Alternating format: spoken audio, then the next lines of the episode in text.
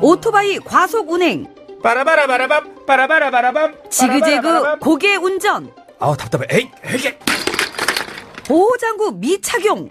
이륜차 운행자가 증가하면서 교통사고도 증가하고 있습니다. 특히 이륜차 사고는 충격을 흡수할 차체가 없고 곧바로 전복 사고로 이어져 사망률도 매우 높습니다. 규정속도 준수, 인도 주행 금지. 그리고 이륜차 운전자의 안전띠, 보호장구도 꼭 착용하세요.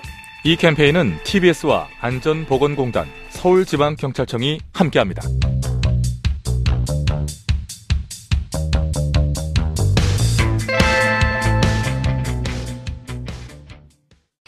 TBS TV 정봉주의 품격 시대.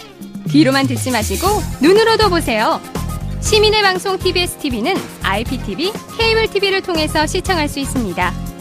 KT 올레 TV 214번, SK BTV 272번, LG U TV 176번을 통해 시청할 수 있고 케이블 TV의 채널은 TBS 홈페이지를 통해 확인할 수 있습니다. 구글 플레이 스토어, 앱 스토어에서 TBS 앱을 검색 다운로드 받으면 24시간 어디서나 TBS TV를 시청할 수 있고요. 유튜브, 네이버 TV, 다음 TV 팟을 통해서도 시청 가능합니다. 정봉주의 품격 시대. 이젠 눈으로도 보세요.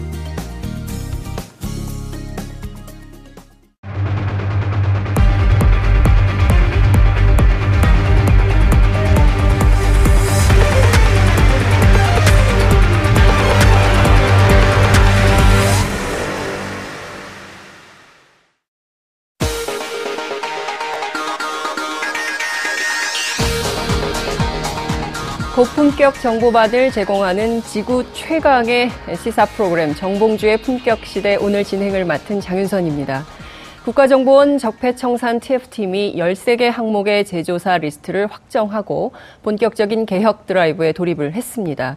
보수야당은 TF 활동 자체가 정치 보복이다 이런 주장을 하고 있는 반면에 여권은 개혁의 첫 단추라면서 어, 정권 대결로 번지는 양상입니다. 아, 그동안 재판에 나오지 않겠다던 정유라 씨가 돌연 재판에 출석해서 폭탄 발언을 쏟아냈습니다.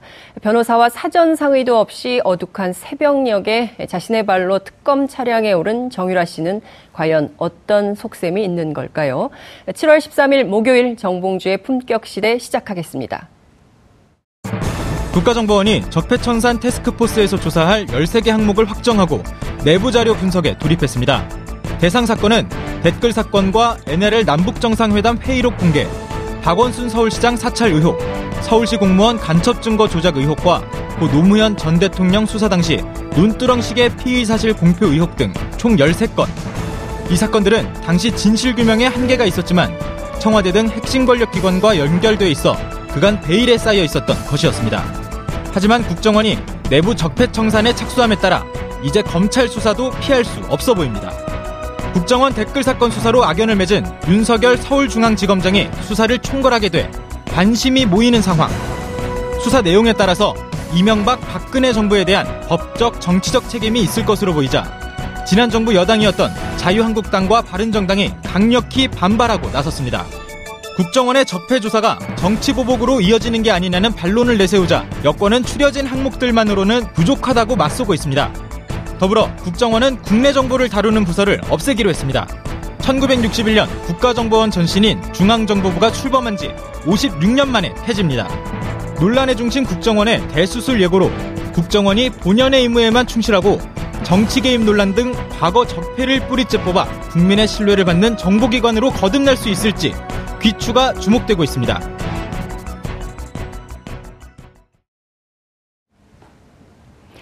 7월 13일 목요일 정봉주의 품격시대 첫 번째 이슈 들어갑니다.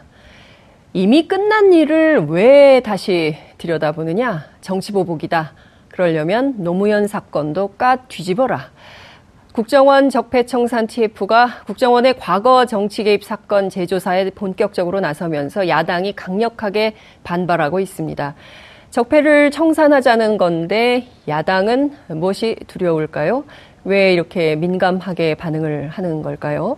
정권 대결로 번지고 있는 국정원 적폐 청산 논란을 세 분의 전문가 모시고 함께 이야기 나눠보도록 하겠습니다. 정상근 미디어 오늘 기자님 나오셨습니다. 어서 오십시오. 네, 안녕하십니까. 네, 저는 처음 봬요. 네, 저도 처음 뵙습니다. 기사로는 많이 만났는데. 네, 저도 네. 뭐 기사나 아니면 뭐 팟캐스트 방송에서는 그러니까요. 많이 장윤성 네. 기자님 목소리를 들었는데 이렇게 직접 만나니까 어떠세요? 어, 매우 반갑습니다. 외모에 대해서는 평가를 안 하시는군요. 아, 예, 네. 제모 네, 챙기기 그냥. 넘어가겠습니다. 네. 네. 네, 최민희 전 국회의원님 나오셨습니다. 어서 오십시오. 안녕하세요. 네, 안녕하세요. 제가 자주 취재 때 도움을 많이 받았던 네. 의원님을 이렇게 또 만나게 되니까 굉장히 반갑네요. 네, 반갑습니다. 그리고 전- 아주 네. 저기 단아해 보이십니다. 외모가. 네, 그런 얘기를 꼭 들으려고 했던 것은 아닌데 네. 감사합니다. 예. 네, 조대진 변호사님 나오셨습니다. 어서 오십시오. 안녕하십니까. 네, 저희는 가끔 봤죠. 예. 네. 진짜 좀 뵙습니다. 시청자 아, 여러분들께서도 샵 5400, 샵 5400으로 다양한 의견을 보내주시기 바랍니다. 아, 현재 페이스북 라이브로도 어, 함께 시청하실 수 있으십니다. 아, 본격적인 얘기를 좀 아, 들어가 보도록 하겠습니다. 국가정보원, 어, 국정원에 대한 개혁이 필요하다. 이런 얘기가 굉장히 많이 나왔었는데요. 저희가 이미 이 13개 개혁 과제들, 어, 적폐청산에 대해서도 이미 재조사를 어, 하기로 한 바와 관련해서 어, 다룬 바가 있습니다. 이 대부분 보면요, 네. 정 기자님, 그 박근혜 정부, 이명박 정부 때 있었던 이른바 국정원의 정치 정, 정치 중립 의무를 위반한 사건들에 대한 보다 구체적인 재조사가 필요하다 이런 얘기가 나오는 건데 야당은 네. 왜 이렇게 반발을 하는 걸까요? 또 아무래도 뭐 사실 뭐 노무현 정부 때만 해도 뭐 국가정보원의 뭐 독대도 받- 원장의 독대를 받지 않겠다라고 대통령이 선언을 한 바도 있고 네. 뭐 그때 당시에 뭐 이렇게 크게 뭐 국정원의 국내 정치 개입 논란이 음흠. 눈에 띄지 않았는데 워낙 지난 이명박근혜 정부 9년 동안의 그런 논란들이 좀 눈에 띄어서 네. 근데 결국에는 그때 당시에 여당이었던 음흠. 네, 뭐 새누리당 당시 뭐 새누리당도 네. 걸려 있는 부분들이 좀 있지 않습니까? 네. 그때 국정원이 얘기를 했던 13개 조사 항목 중에 그 NLL 대화로 유출 같은 경우에는 직접 그렇죠. 네, 당시 새누리당 김우성 대표가 음. 들고 읽기도 했었고요. 네. 그러니까요. 거의 그런 논란이 있다 음. 보니까 자기들에게도 좀 칼날이 오지 않을까 좀 그런 걱정을 하고 있는 것 같습니다. 의원님 19대 때도 이 국정원 댓글 사건과 관련해서 얼마나 치열하게 당시 야당 의원님들께서 싸우셨습니까? 13개 적폐청산 항목 가운데 의원님 보시기에 제일 심각한 쟁점들 어떤 거라고 보세요? 그러니까 우선 그 이런 겁니다. 이명박 박근혜 정권에서 네. 이제 정보기관을 총동원한 정치를 했잖아요. 그리고 그 과정에서 법과 원칙이 훼손됐고요. 이번에 국정원 대- 국정원 TF가 하려는 일은 정확히 말씀드리면 지난 정권 시절에 국정원이 불법을 저지른 불법 행위들을 파헤치는 겁니다. 그러니까 이거를 반대한다는 건 명분이 없죠, 사실. 이제 그 정치 중립 의무 위반은 국정원법 위반이거든요. 네. 그러니까 국가기관이 법을 어기면서 운영해 왔고 정권에 충성해 왔다는 거잖아요. 네. 그래서 그 대표적인 게 그 대선에 관여한 겁니다.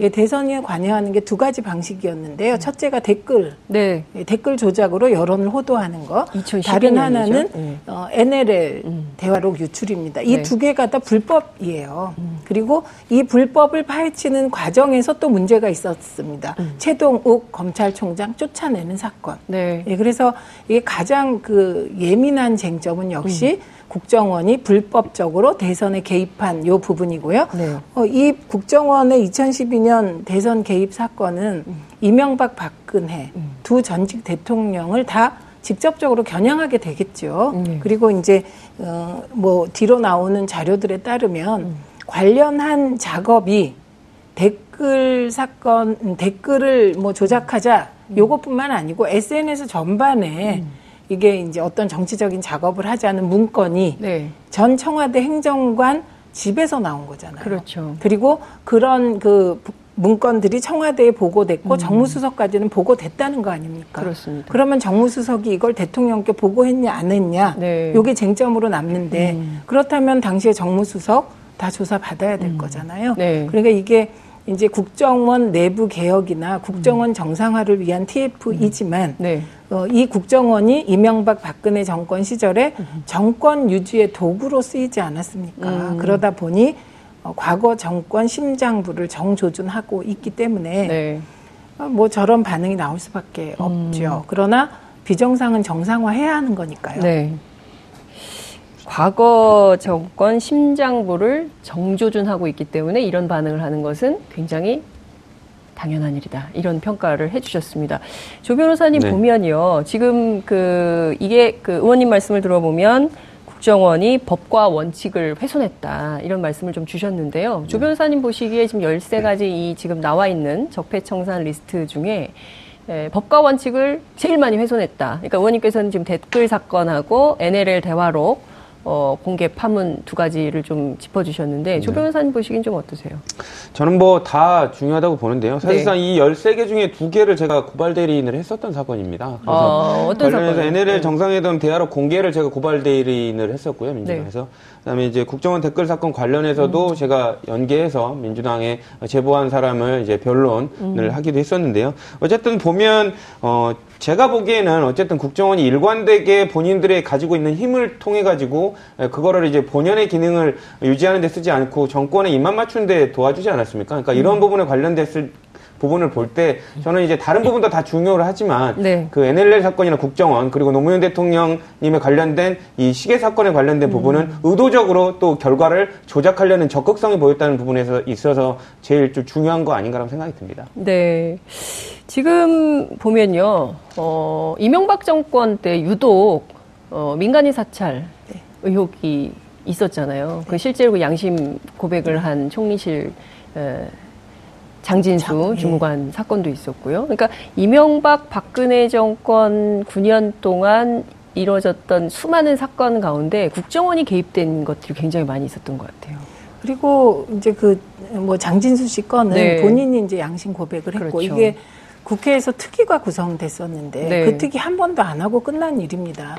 그러니까 이제 이명박 박근혜 정권 하에 민간인 사찰이 많았는데 네. 음. 그 민간인 사찰이 밝혀졌어요. 그 정권 하에서. 그러면 그 정권 하에서 국회가 국정조사를 하려고 하면 네. 그 당시의 정부 여당이 같이 이제 국정 어, 그 민간인 사찰 문제를 조사하기보다는 정권 보호를 위해서 특위를 만들어 놓고 한 번도 회의를 안 하고 끝난 게그 이제 민간인 사찰 네, 건이거든요. 네. 그리고 그때 심재철 의원이었던가요, 음. 위원장이. 네. 그래서 나중에 그때 받은 활동비를 돌려준다 만다 이런 문제가 생긴 음. 것이거든요. 근데 요 민간인 사찰과 관련해서는 저는 제일 큰 문제가 마티스 안에서 음. 네. 예, 국정원 요원이 그렇죠. 자살을 가장하여 어, 죽어 있었던 사건이라고 봅니다. 근데 그 부분은 뭐 최- ICS 프로그램 관련된 네, 얘기하시는 거죠? 예. 예, 근데 그 부분과 관련하여 최근에 그 유가족이 네. 당시에는 손자들에게 불이익이 있을까봐 얘기를 못했는데 네. 음. 지금도 두렵, 두렵지만 고백한 데서 고백을 하셨어요. 그렇죠. 당시에 발견됐던 국정원 요원의 얼굴이 상처로 막 뒤덮여 있었다는 거 음. 그렇죠. 아닙니까? 예. 근데 왜 부탄가스 맞고 죽은 사람이 그 상처가 있을 리가 음, 없잖아요 그렇죠. 얼굴에. 그래서 타살 의혹을 그때도 제기를 했다는 거잖아요. 그런데 아무도 들어주지 않았고 더 이상 하기에는 손자들에게 불이익이 갈까봐 못했다. 그 손녀가 육사를 다니고 있어서 네. 며느리가 이것을 좀 아버님 이게 지금 이렇게 문제가 되면 애한테 또 네. 이게 피해가 될 수 있으니까 지금 당장 이거를 하는 거를 생각을 해봐야 되겠다라고 하니까 이제 나서지 못했던 그런 건데 그건 좀 잠시 후에 좀 짚어보도록 하고요. 네. 제가 한 가지 의원님께 꼭 여쭙고 싶은 게 있는데요. 정치를 하시니까 이 지금 그 어, 김효재 정무수석까지는 보고가 됐다는 건데요. 네. 그럼 정무수석이 대통령에게 보고를 했을까요? 안 했을까요? 이건 뭐 저는 했으리라고 봅니다. 음. 예, 이거 안 할 수가 없는 거예요. 네. 예, 그런데 이거를 이제 정무수석 선에서 이건 이제 중간 몸통 자르기라고 표현해야 되나요? 꼬리 자르기라고 하기엔 네. 좀 누가 될 것 같아서 그런 시도를 하실 중간 몸통. 네, 중간 몸통 정도 되는 것 같은데 예. 근데 정무수석 선에서 이런 네. 사안이 보고가 안 됐다. 음흠. 그렇다면 그거는 뭔가 대통령도 모르는 음험한 일이 벌어졌다 이런 얘기잖아요. 불법적인 그렇죠. 일이. 예. 예, 그런 건 저는 있을 수 없다고 저는 생각합니다.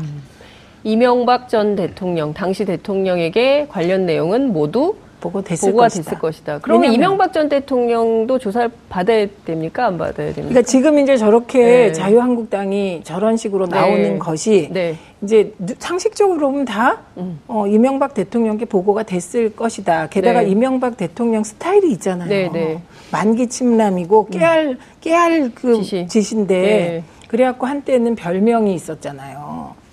뭐 과, 과자 장자 뭐 이런 별명까지 있을 정도로 예. 일일이 챙기신 분인데 네. 이 중요한 사안을 정무수석이 보고를 안 했다. 예. 그럼 그게 아마 당시의 음. 징계감이었을 것 같습니다. 조 변호사님이 과자 장자 제대로 한번 해주세요. 일- 일단 제가 제가 예. 제가 보기에는 지금 자유한국당에서 이게 뭐 정치 보복이다라고 지금 얘기를 네. 하고 있지 않습니까? 근데 이 부분을 좀 알아둬야 될 게 지금 정권이 바뀌었습니다. 정권을 음. 바꾸는데 국민들은 두 가지 의미로 정권을 바꿔준다라고 생각을 하거든요. 첫 네. 번째는 새로운 일을 새롭게 한번 해봐라라는 취지가 있고요. 음. 두 번째로는 이전 정권이 잘못했던 거 못 봐주겠으니까 그 부분 찾아내서 고쳐라라는 부분이 있습니다. 네. 그 지금 자유한국당이 얘기하는 거는 두 번째 부분 제가 말씀드린 후자에 관련된 부분을 음. 지금 새로운 정권이 이 부분을 찾아내서 고치려고 하는데 그 부분을 잘못된 걸 덮으라라는 신호밖에 안 되는 거거든요. 음. 네. 음. 그러니까 이런 부분은 정치 보복이 아니라 또 뒤집어서 얘기를 해보면 잘못한 게 없으면 겁낼 음. 필요도 없습니다. 근데 그 부분을 사전에 먼저 겁내고 정치 보복이라고 얘기를 하는 거 자체가 뭔가 캥기는 거 음. 아닌가라는 국민들은 이렇게 생각을 할 수 있을 것 같습니다. 정 기자님, 네. 그 자유한국당 출입 기자들 있잖아요. 네. 그 정치부에 있는 그 정당 기자들이 왜 이렇게 홍준표 대표나 아니면은 정우택 원내대표나 이렇게 둘이 동시에 이렇게 적극적으로 반발하면서 바른 정당도 마찬가지고요. 네. 이, 이런 걸 어떻게 취재를 좀 하고 있습니까? 관련 내용을. 뭐 제가 뭐 자유한국당을 음. 출입하진 않아서 그건 잘 모르겠습니다만은 네. 근데 뭐 보통 뭐 사실 뭐 정치에 대- 대한 얘기가 좀 오고 갈 음. 때는 보통 그때 당시 뭐 최고위원회 회의라든지 네. 아니면은 뭐 공개 석상인 자리에서 뭐 얘기하는 것들 뭐 음. 그렇게 뭐 받아서 이렇게 보도를 하는 걸로는 알고 있습니다. 음, 그러니까 지금 정치적 목적이 있는 거죠. 일종의 이제 그 어, 좌파 정권이 우파 네. 정권을 죽이게 한다. 뭐 이런 식의 반응도 솔솔 나오는 것 같아요. 아, 네, 그렇죠. 뭐, 뭐 자유한국당 입장에서는 그렇게 뭐 얘기를 하겠죠. 그렇게 음. 얘기를 할 텐데. 근데 네. 사실 아까 변호사님께서 말씀하셨듯이 뭐 잘못된 일이 있는데 그거를 안 짚고 넘어갈 수도 없는 노릇이고. 네. 네. 뭐 사실 뭐 그 어떻게 보면은 그동안에 뭐 좌파 정권이 우파 정권을 뭐 죽인다라기 말을 하기에 앞서서 네. 네, 그동안 이 국정원의 그 13개 조사 항목에도 나와 있듯이.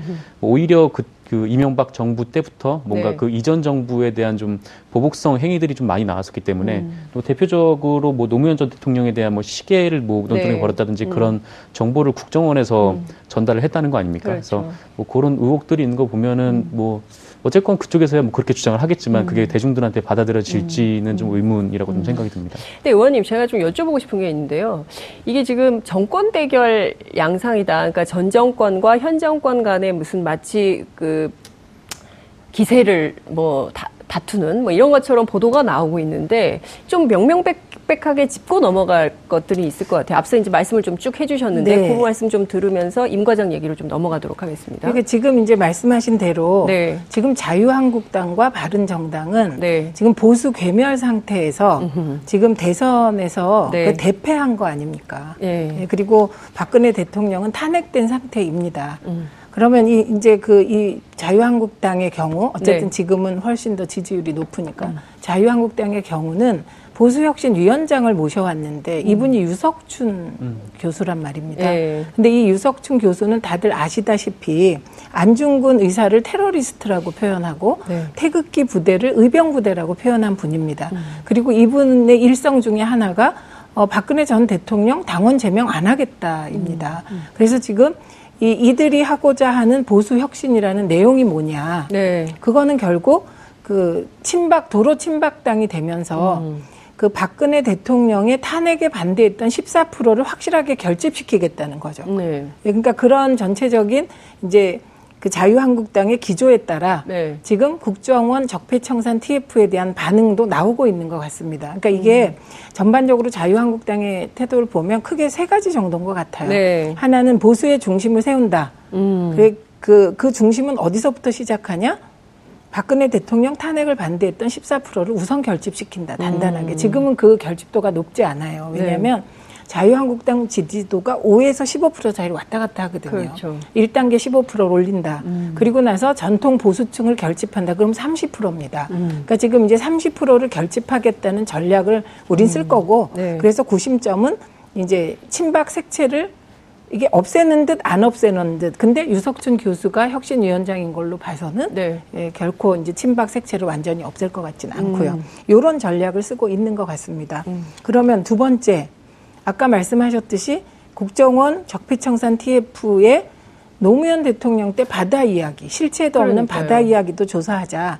이런 식으로 이전 정권을 끌어들여서 물타기 하면서 정권 대결로 가는 겁니다. 네. 근데 이건 정말 말도 안 되는 것이지요. 왜냐하면 지금 우리가 2017년에 심판한 것은 노무현 정부가 아닙니다. 우리는 이미 노무현 정부는 2007년에 처절하게 국민께 심판받았죠. 그리고 10년 동안 노력해 왔던 것이죠. 세 번째가 무작정 흔들기 같습니다.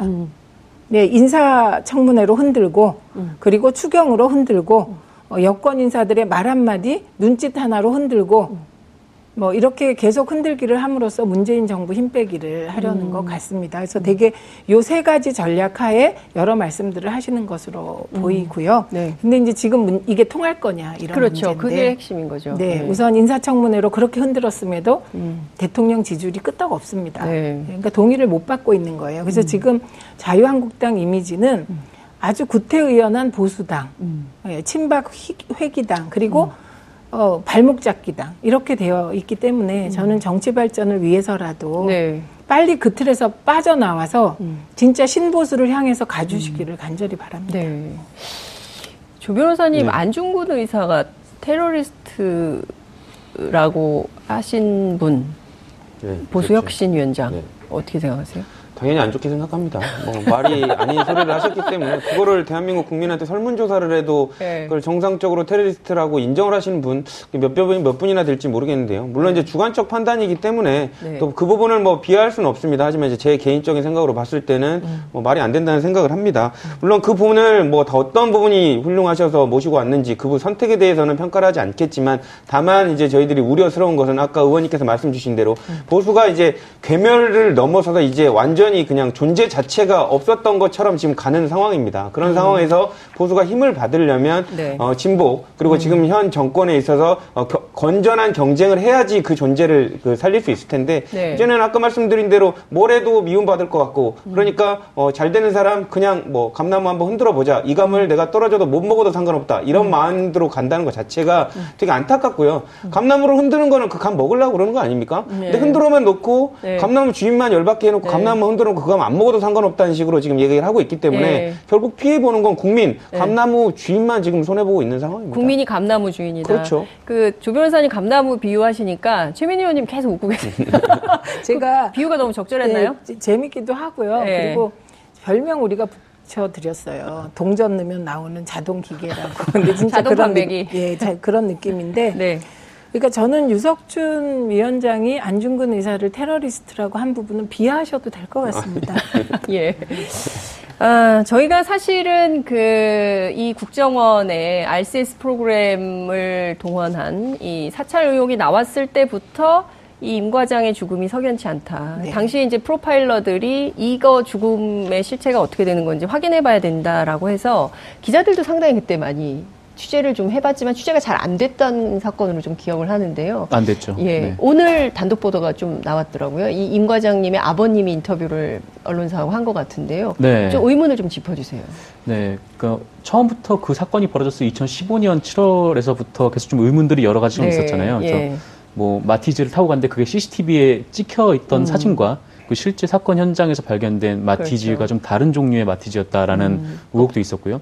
그리고 경찰이 그 현장에 출동하기에 앞서서 이미 국정원 직원이 거기 현장에 있었다라는 것도 좀 의혹 의혹이 있던 음, 그렇죠. 좀 일이었죠. 예. 근데 그 이후에 계속 이제 뭐 취재를 하는데 뭐 국정원에서 계속 뭐 이거에 대해서 뭐 취재에 응하지 않거나 아니면 음. 저희 국지 기자들이 또 국정원에 들어가서 뭐 취재를 할 수는 없는 노릇이니까 음. 또 게다가 또 국정원에서 좀 사상 초유의 일이었는데 음. 임 과장이 죽은 뒤에 그, 그- 그 동료들 명의로 성명을 내서 음. 네, 이 죽음이 맞아요. 그 유서 그대로 있, 있은 음. 거니까 이 그대로 이걸 그냥 그대로 받아줘야 된다.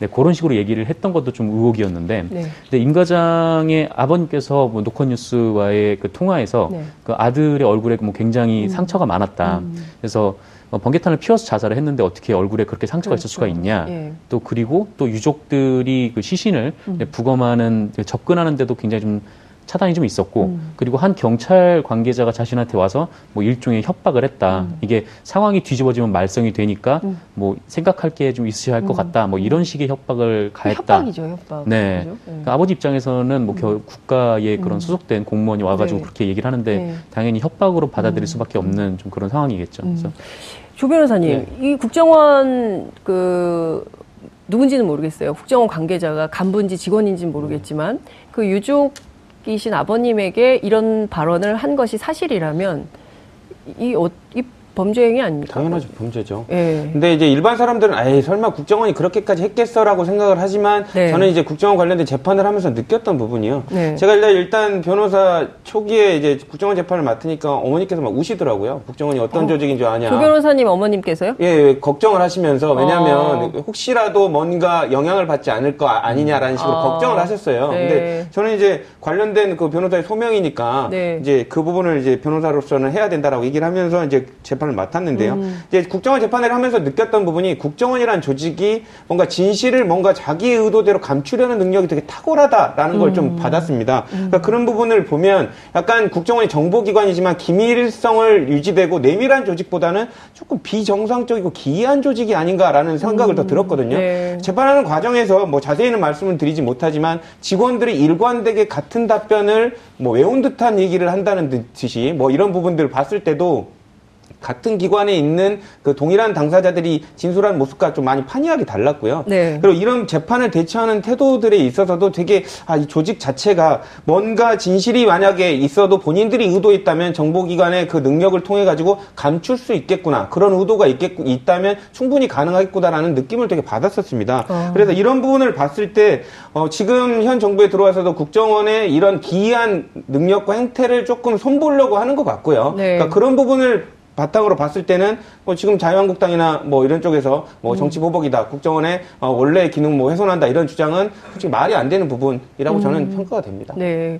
자, 앞서 의원님 그이 의문의 죽음이라고 이제는 해야 될 것 같아요. 네. 자살 사건으로 종결이 됐지만 이 의문의 죽음에 대해서도 당시에도 국회에서도 네. 뭐 많은 논란이 있지 않았습니까? 저는 이제 미방이었기 때문에 네. 이 기술적인 문제와 관련하여 음, 네. 그뭐 이탈리아 해킹 그 팀하고 어떻게 했는지 계속 파헤치고 예, 예, 그랬고요. 예. 그런데 저는 이제 이 대목에서 되게 가슴 아팠던 부분이 있어요. 음. 우리가 적어도 민주화된 이후에는 어, 그 이런 정보기관이나 사찰기관에 의한 내 일상생활의 침해는 안 되는 거였잖아요. 예. 그런데 그게 심하게 훼손돼서 제일 인터뷰에서 좀 그 가슴 아팠던 부분이 며느리가 예. 그, 그 아버님에게 손주, 그러니까 손녀죠. 손주가 혹시 피해를 볼 수 있으니, 얘가 육사에 있으니, 네.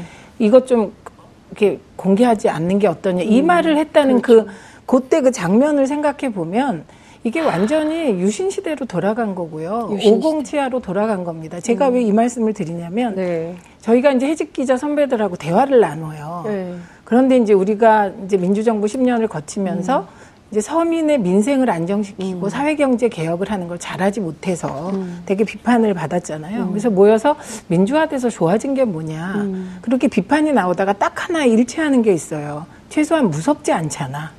아, 공포가 없잖아. 정치적 민주화는 이렇다. 그렇죠. 그 얘기를 예. 그걸 딱 핵심적으로 얘기하는 게 뭐냐면 정치적 반대자에게 음. 인신상의 피해를 뭐 고문이나 구금을 하지 않잖아. 음. 근데 이것조차 안 지켜졌다는 거잖아요. 그렇죠. 예, 그리고 특히 그 안 지켜진 음. 대상이 이제 우리들이 아니라 정보기관 내에 있는 네. 요원들에게 그렇죠. 공포를 조성했고 음. 아까 그 조대진 변호사님 말에 따르면 로봇이잖아요. 요원이 아니라 음. 이 요원이 네, 국정원이 이제 능력은 되게 떨어졌어요. 음. 인도네시아 그 저기 대사 인도네시아 누가 왔다가 그때 네. 걸린 거 있잖아요. 맞아요, 호텔 맞아요, 방에. 맞아요. 호텔 방에서. 그러니까 이런 어처구니 없는 일들이 한쪽에서 예, 벌어지고, 벌어지고. 오직 그 국정원의 풍향계는 정권에만 맞춰져 있고 음. 그 이러다 보니 내부 직원들은 어떻게 지냈을까 이 부분도 참 그러니까. 국정원이 국민 안보나 국가 안보가 아니라 정권 안보에 주력했던 네. 이명박 박근혜 정권 9년 아니냐 이런 네. 비판이 나와서 이 적폐들을 이번에 제대로 청산하지 않으면 또 어, 국내 정치 파트에서 또 어떤 일을 할지 모르기 때문에 56년 만에 국내 정치 파트를 없애기로 이런 결정을 했다 이렇게 볼 수가 있을 것 같은데요. 근데 네. 보면 의문의 죽음들이 되게 많아요. 제가 그 얘기 십상시 사건 때도 그렇죠. 여기 제가 적어놨는데요. 적어 오셨어요.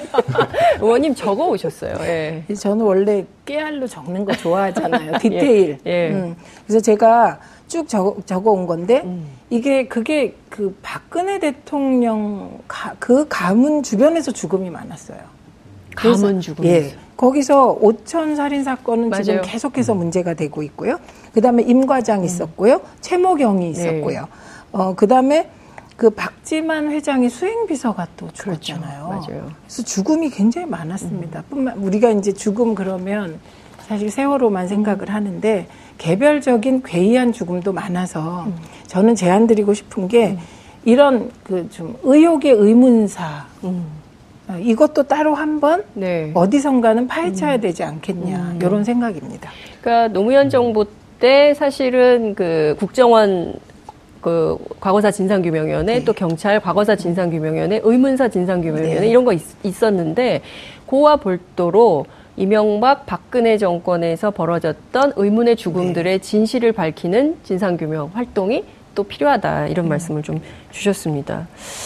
이 최근에 국정원 관련돼서 이해할 수 없는 여러 가지 그 과거 사건들이 막 드러나고 있는데요. 그래서 이제 적폐 청산이 필요하다 이런 네. 얘기가 나오는데 세계일보가 단독 보도를 했잖아요. 아, 저는 깜짝 예. 놀랐어요. 한 세대를 20대에서 40대 투표하지 말아야 된다. 아, 예, 그렇죠. 이, 런 문건을 SNS 작업 보고 문건 이런 게 나온 건데 이것도 검찰이 제대로 수사하지 않고 네. 덮어버렸던 거죠.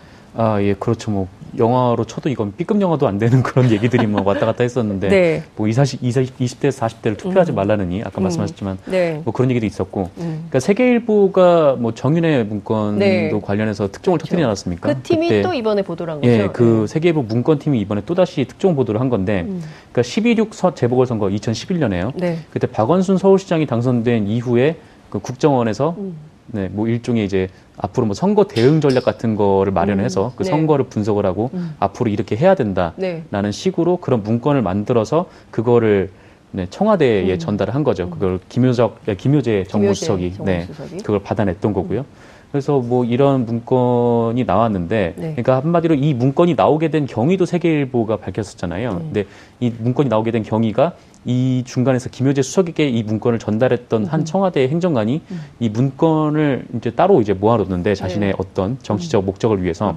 근데 그거를 디도스 특검 당시에 그 사람이 연루가 돼서 음. 경찰이 특검이 그때 수사를 했고 네. 그 사람의 집에 압수수색했고 거기서 문건을 찾아내서 네. 어, 특검이 끝난 다음에 검찰에 이관을 했다는 거 아닙니까? 근데 그렇죠. 검찰에서 이 문건을 수사를 하지 않았다. 음. 네. 그래서 뭐 이 문건에 나온 대로만 음. 보더라도 그때 네. 이 SNS 대응 문건만 해도 법 위반 소지가 상당한데 네. 이것조차 수사를 하지 않고 그냥 이렇게 넘겨버렸다. 음. 네, 그런 지금 비판이 나오고 있습니다. 원세훈 전 국정원장이요. 네. 이 문건 본 적도 없다.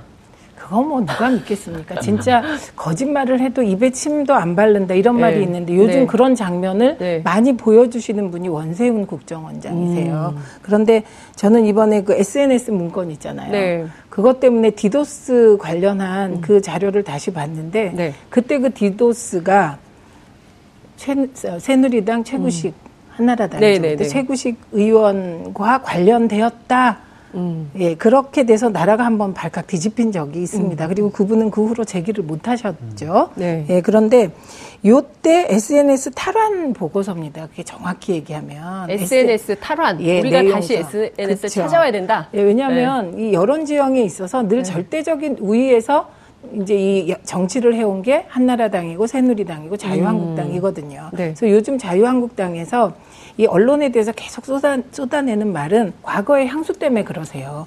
과거의 예, 향수. 예, 그러니까 언론 장악 하에서 뭐를 해도 되는 분위기였잖아요. 음. 예, 거기에 향수에 젖, 젖으셔서 요새는 사실 보도를 하면 못 견디시는 건데요. SNS 영역만은 네. 이게 노무현 대통령께서 노하우를 직접 설계할 정도로 인터넷 소통에 관심을 가지셔서 이게 우리가 그 진보 개혁 쪽이 우위에 있었습니다. 그렇기 때문에 SNS 관련한 다양한 고민을 했을 것 같아요. 이명박 박근혜 정부가. 네. 그런데 그 SNS 탈환 보고서의 내용을 보고 제가 또 한 번 놀란 게 장강명이란 작가가 있어요. 네. 이분이 동아일보 기자였는데 네. 이분이 국정원 댓글 사건을 취재하다가 도저히 언론으로는 소화할 수 없는 내용을 모아서 네. 댓글 부대라는 소설을 썼습니다. 음. 그 댓글 부대가 진짜 사실이었구나. 음. 그 댓글 부대에 보면 네. 이 그 의문의 사람들이 나타나서 어, 젊은이들을 조직해서 음. 네. 뭐 이렇게 이렇게 써먹다 결국은 죽인다는 얘기거든요. 어, 소름 끼친다. 네. 그러니까 이 네, 딱 맞았. 그래서 제가 장강명이라는 작가가 네. 동아일보를 그만둔 두게 되는 과정 네. 그리고 댓글 사건을 취재했다는 거잖아요. 음. 그래서 야 진짜 그 댓글 부대 읽으면서 이런 일이 있을까?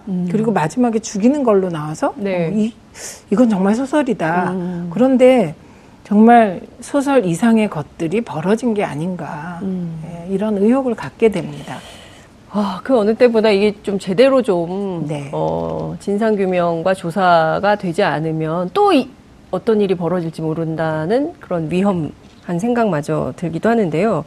조 변호사님, 이 문건 국정원 보고서, SNS 보고서 말이에요. 이걸 보면 2011년 4월에 대통령님 지시 이런 문구가 나오거든요. 그리고 실제로 4월 26일에 이명박 전 대통령이 관련된 내용을, 그러니까 SNS와 관련해서 국무회의를 주재한 내용도 있어요.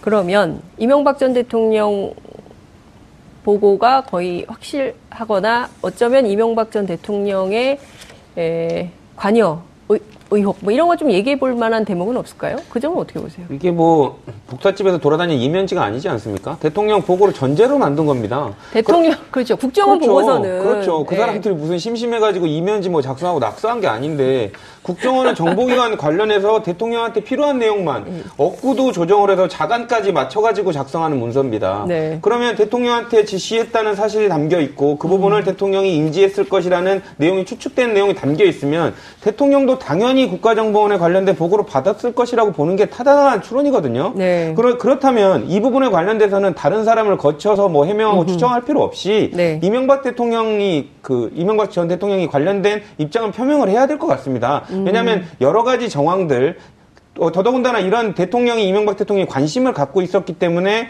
어, 다- 그 당시에 수사기관이 특검으로부터 자료를 받아도 조사를 하지 않았던 부분도 있었던 것 같고요. 네. 그러니까 그런 부분을 봤을 때 대통령이 이제라도 그 부분에 관련된 부분을 좀 입장을 표명한 게 필요하지 않을까라는 생각을 저는 해봅니다. 이명박 전 대통령에 관련된 내용에 대한 입장 표명이 필요하다. 네, 의원님 그렇죠. 어떻게 보세요, 정치적으로?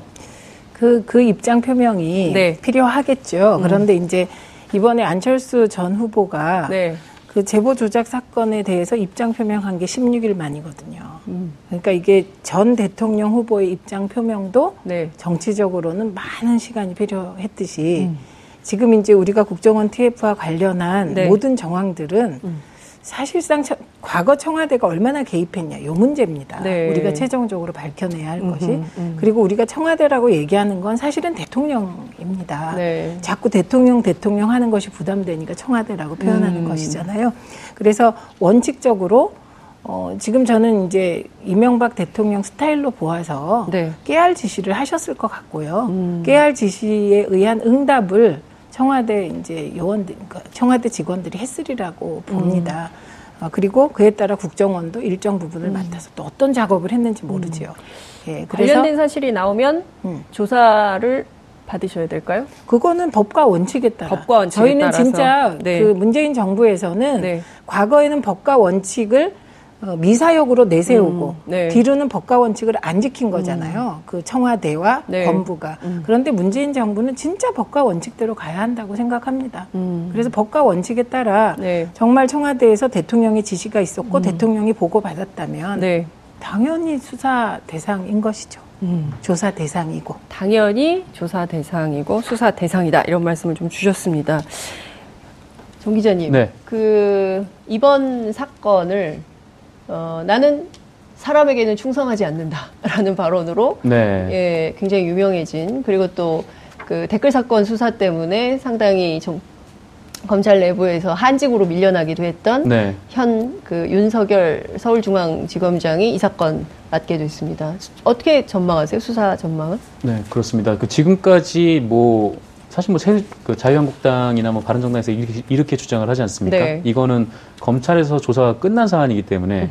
네, 뭐 이거를 다시 뭐 국정원이 다시 조사할 권한도 없고 뭐도 네. 없다라고 했는데 이게 그동안 사실 조사가 잘 이루어지지 않아 왔던 게 국정원에서 검찰에 자료를 넘기지 않고 또 그거를 뭐 기밀 문서라 그런 그런 핑계를 대면서 주지 않으면 검찰이 뭐 수사를 할 수도 없기 때문이기도 네. 하고요. 물론 뭐 검찰의 문제도 있겠습니다만은.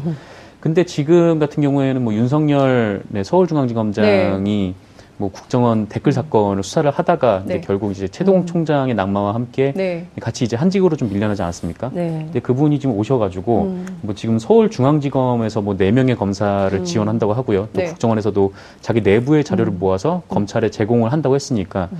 그 자료만 바탕으로 네, 수사를 하면은 잘 이루어지지 않을까. 네, 음, 그렇게 생각합니다. 그렇군요.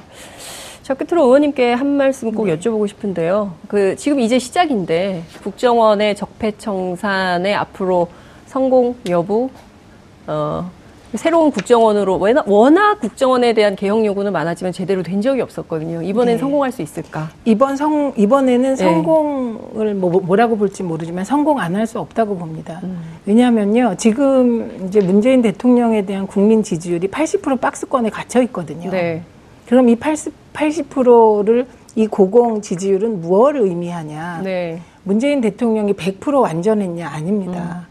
지금 이런저런 흔들림에도 굳건하게 80%를 유지하는 이유는 고칠 거 고쳐라. 국정원도 바로 세워라. 네. 이런 여론인 겁니다. 그래서 음. 저는 이 여론이 네. 상당 기간 지속되리라고 보고 음. 이 여론에 의해서 다시 말해서 촛불의 힘 음.